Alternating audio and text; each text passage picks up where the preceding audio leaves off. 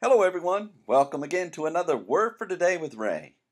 I'm just so grateful that you're with me again today to study God's Word and to learn what He has for us and the ways that He wants us to live in this life. So, if you will, pray with me and we'll begin our study afterward. Heavenly Father, I don't know what to say except thank you for your Word.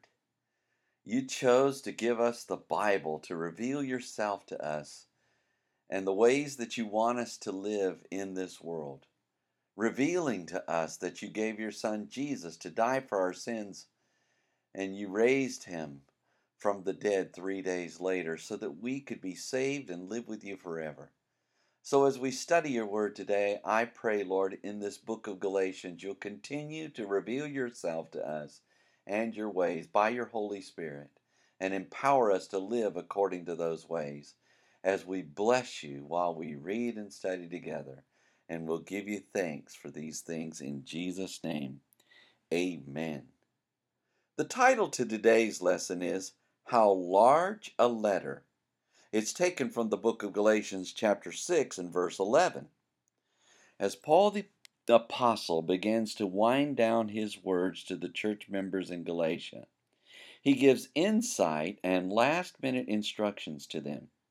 He has encouraged them to restore one another when overtaken with a thought, fault, bear one another's burdens, bear their own burdens, and to be busy about their own work. He has told them to take care of their teachers in the Word, and has told them the importance of sowing to the Spirit rather than the flesh. In chapter 6 and verse 11 of the book of Galatians, he shares his own reference to his writings, where he wrote, you see how large a letter I have written unto you with my own hand. Paul begins, You see how large a letter I have written unto you. There are two possibilities to Paul's words here. First, he may be making reference to the size of the letter itself. He has written five previous chapters, and we have seven more verses in our study to finish this sixth chapter. If we think about how many times we have written six chapter letters, we may understand what a long letter this was. However, the second possibility is that Paul is making reference to the actual letter size that he has written. In other words, he wrote the lettering big. The Greek reads more like this See in how large letters I have written, which may be a reference to this idea.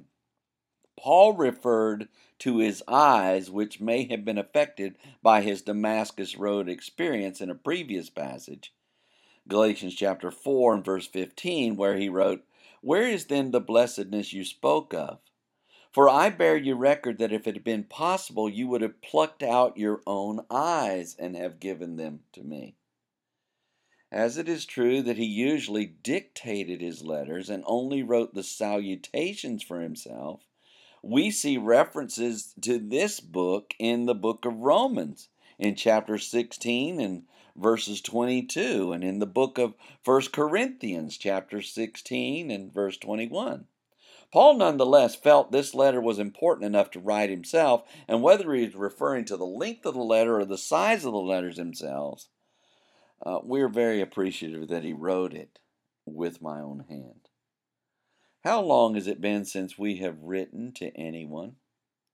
We have such a great advantage with our technology driven society, and we have so many opportunities to simply share with one another.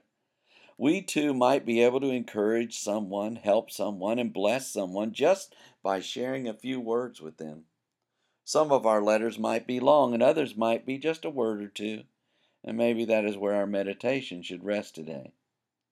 Lord, whom may I bless with my words today? Next time, Paul will make another reference to the Judaizers as he begins to close his writing. So read ahead and let us join together then. Until tomorrow, there is more. And may the Lord bless you and keep you. May he make his face to shine upon you and be gracious unto you. May the Lord lift up his countenance upon you and give you peace as you continue to study his word in Jesus' name.